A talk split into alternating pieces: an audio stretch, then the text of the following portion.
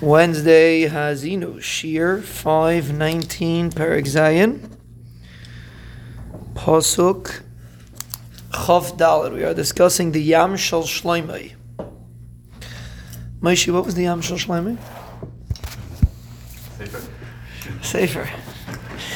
Ufkaim mitachas lesfasai saviv. There were pikaim. Pikaim are like pictures of like Uh, pictures of like forms of different kinds of vegetables under the lip of this yam.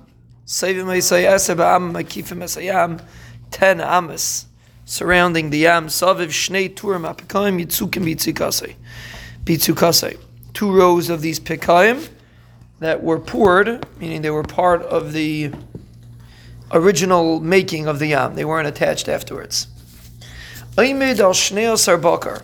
The yam stood on 12 bakar. Now, obviously, these were not um, real live bakar. They were made out of copper.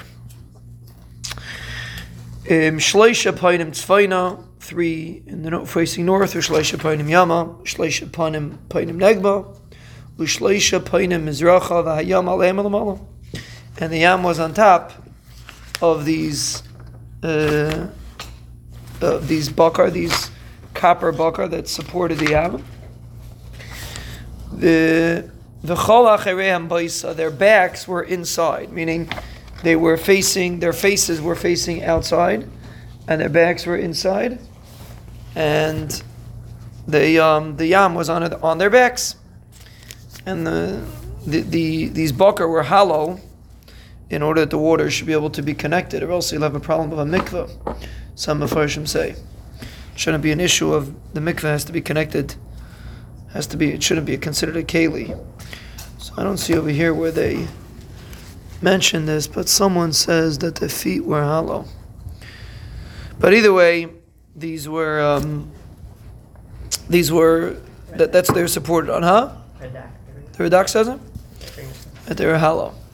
The feet were hollow. For tefach, the thickness was a tefach usfasai and the lip kemase sfas kois perach sheishan was very very thin, like a uh, thin cup, which is very very thin. Alpayim bas yachil, it held two thousand bas. Alpayim bas two thousand bas, which is six thousand saw. A bas is three saw. It held six thousand saw this yam.